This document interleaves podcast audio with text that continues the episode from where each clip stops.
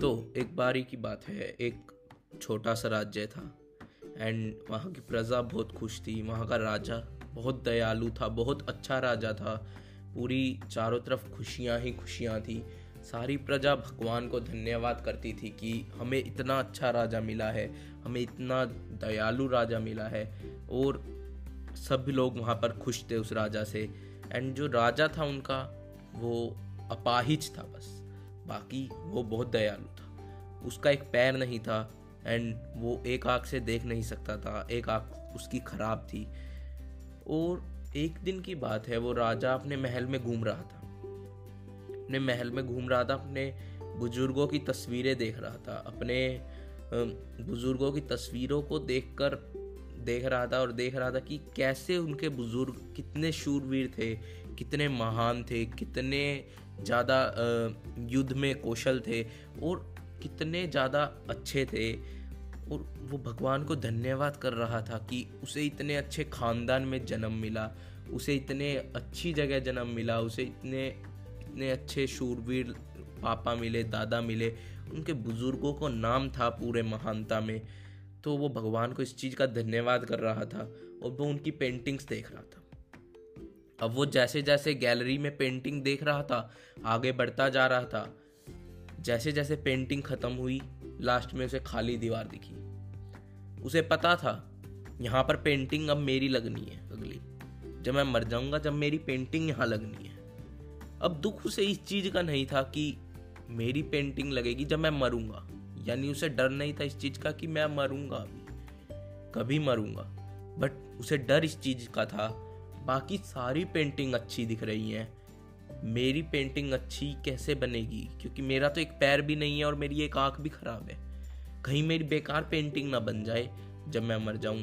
तो अच्छा होगा, अभी मैं एक अपनी बढ़िया सी पेंटिंग बनवा लेता हूँ और वही लग जाएगी यहाँ पर। तो उसने इस चीज़ का ऐलान करवा दिया अपने पूरे राज्य में और बाहर भी। जो भी मेरी पेंटिंग बनाएगा अच्छी, उसे बहुत बड़ा इनाम दिया जाएगा। एंड ये ऐलान हो गया पूरे राज्यों में, आसपास के राज्यों में भी। बड़े बड़े चित्रकारों को पता था कि राजा की एक टांग नहीं है, एक आँख नहीं है। तो बड़े बड़े चित्रकारों को लगा कि पेंटिंग तो इसकी अच्छी नहीं बन पाएगी, पूरा दिखाएँगे तो हम कैसे अच्छी बन पाएगी, अच्छी नहीं दिखेगी। और इनाम तो दूर की बात है, अगर राजा को गुस्सा आ गया पेंटिंग देखकर तो मार वार ना दे, वो हमें कहीं फांसी पे ना चढ़ा दे। तो इस डर से दूर दूर राज्यों तक कोई भी बड़ा चित्रकार सामने नहीं आया राजा की पेंटिंग बनाने के। अब कुछ दिन बाद एक लड़का उनके राज्य का सामने आया। वो कोई महान पेंटर नहीं था, महान चित्रकार नहीं था वहाँ का, कोई प्रसिद्ध चित्रकार नहीं था। वो जस्ट एक मामूली लड़का था राज्य का। वो सामने आया और वो बोला कि मैं आपकी पेंटिंग बनाऊँगा महाराज। अब राजा बहुत खुश हुआ, कोई तो आगे आया। एंड राजा ने बोला, ठीक है, मैं तुम्हें टाइम देता हूँ, तुम बना के लाओ. अब एक हफ़्ते बाद वो लड़का आता है वापस महाराज के महल में, अपनी पेंटिंग लेकर। उस दिन महल में बहुत भीड़ थी। सभी लोग इकट्ठा हुए थे, सभी राजा के मंत्री वगैरह सब इकट्ठे हुए थे। सभी देखना चाहते थे कि वो लड़का क्या बना के लाएगा। कहीं वो लड़का पागल तो नहीं हो गया, कहीं वो राजा से मार तो नहीं खाएगा या कुछ तो सभी लोग इस चीज़ के वेट में थे कि उसने कैसी पेंटिंग बनाई होगी। अब वो लड़का आता है और वो अपनी पेंटिंग दिखाता है। उसकी पेंटिंग देखकर सभी लोग खुश हो जाते हैं। राजा बहुत खुश हो जाता है। सभी लोग तालियाँ बजाते हैं। सभी लोग उसका, उसकी अच्छाई करते हैं। कितना महान चित्रकार है और राजा उसको बहुत बड़ा इनाम देता है। तो आप सोच रहे होंगे कि क्या, ऐसा क्या था उस पेंटिंग में? तो उसने पेंटिंग बनाई थी कि राजा घोड़े पर बैठा है, शिकार कर रहा है।